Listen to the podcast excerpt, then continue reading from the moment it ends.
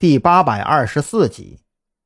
就在武警医院这边的收网行动开始之际，马老三的人也开始按照计划在各个地点准备制造事端。只可惜，他们拿到手的行动计划，对于刑警队的一众人而言，简直就是公开的秘密。还没等那些人动手，刚一露出迹象，就被三四个飞扑上来的刑警按倒在地，任由他们哭喊着冤枉。冰冷的手铐当即安排到位。不对劲儿啊，里边是不是太安静了？黑狼抬手看了看时间，距离行动开始已经有十几分钟了，可是约定好的信号仍然没有发出。不但如此，武警医院门口的岗哨更是没有丝毫的慌乱迹象，一切风平浪静，就仿佛什么事情都没有发生过。那就要问你手底下的人到底是怎么做事的了。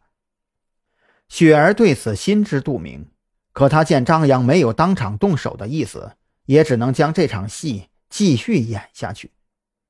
张扬这会儿其实也挺纠结的，按理说收网计划进行到这里，自己只需要拔出手枪对准黑狼的脑袋，这条大鱼也就妥妥的抓住了。可问题是，这么做的话，云雀那边自己又该如何解释呢？要知道。夏明作为执事级别被捕，都已经值得子午会的理事会大动干戈，甚至不惜派黑狼前来执行灭口计划。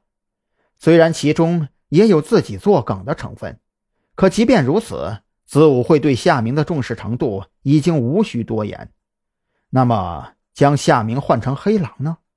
如果云雀知道张扬并没有将黑狼击毙，而是将黑狼活捉了。那么，山南市即将迎来的可就是另一波更加丧心病狂、不计后果的灭口行动。至于说先把黑狼抓住，然后对外公布说黑狼拒捕已经被击毙的想法，刚一升起就被张扬给毙掉了。他现在宁可高估子午会的消息灵通程度，也不愿意等到事后挠头后悔。这个组织的渗透能力太强大了，任何一个小小的纰漏。都有可能被子午会得知，并且推断出消息的真假。更何况，子午会做事从某种程度上和特侦局有些相似，他们可不管有没有证据。想到这里，张扬深吸了一口气，表现出比黑狼还要焦急的模样，开口说道：“黑狼，你的人不会是怂了吧？我告诉你，箭在弦上，到现在已经不得不发。”机会可就这一次了，夏明不死，咱们这些人谁都没有好下场。黑狼转头盯着张扬良久，却始终无法从张扬的脸上看出焦躁之外的其他情绪，最终只能狠狠地按灭了手中的雪茄。我的人不行也就罢了，马老三的人呢？说好的外围策应，声东击西呢？你几个意思啊？自己手下不靠谱，就开始乱泼脏水了。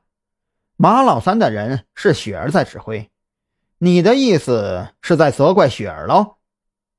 张扬当即抓住了黑狼话中的漏洞，曲解之后厉声反驳：“张扬，你冷静点你知道我不是这个意思。”黑狼当即无语，他甚至有一种一拳砸在车窗上的冲动。那你是什么意思？张扬可不管黑狼到底是什么意思，他表现得更加暴怒起来。你也好意思跟我说冷静点儿？换做你是我，现在这种情况，你告诉我，我该怎么冷静？好了，你们两个都不要吵了。雪儿抬手打断了二人的对话。大家都不愿意看到事情发展到这个地步，但是我们谁都无法预料计划的实施过程中会发生什么样的变故，对不对？既然事情已经发生了，我们不应该在这里互相指责。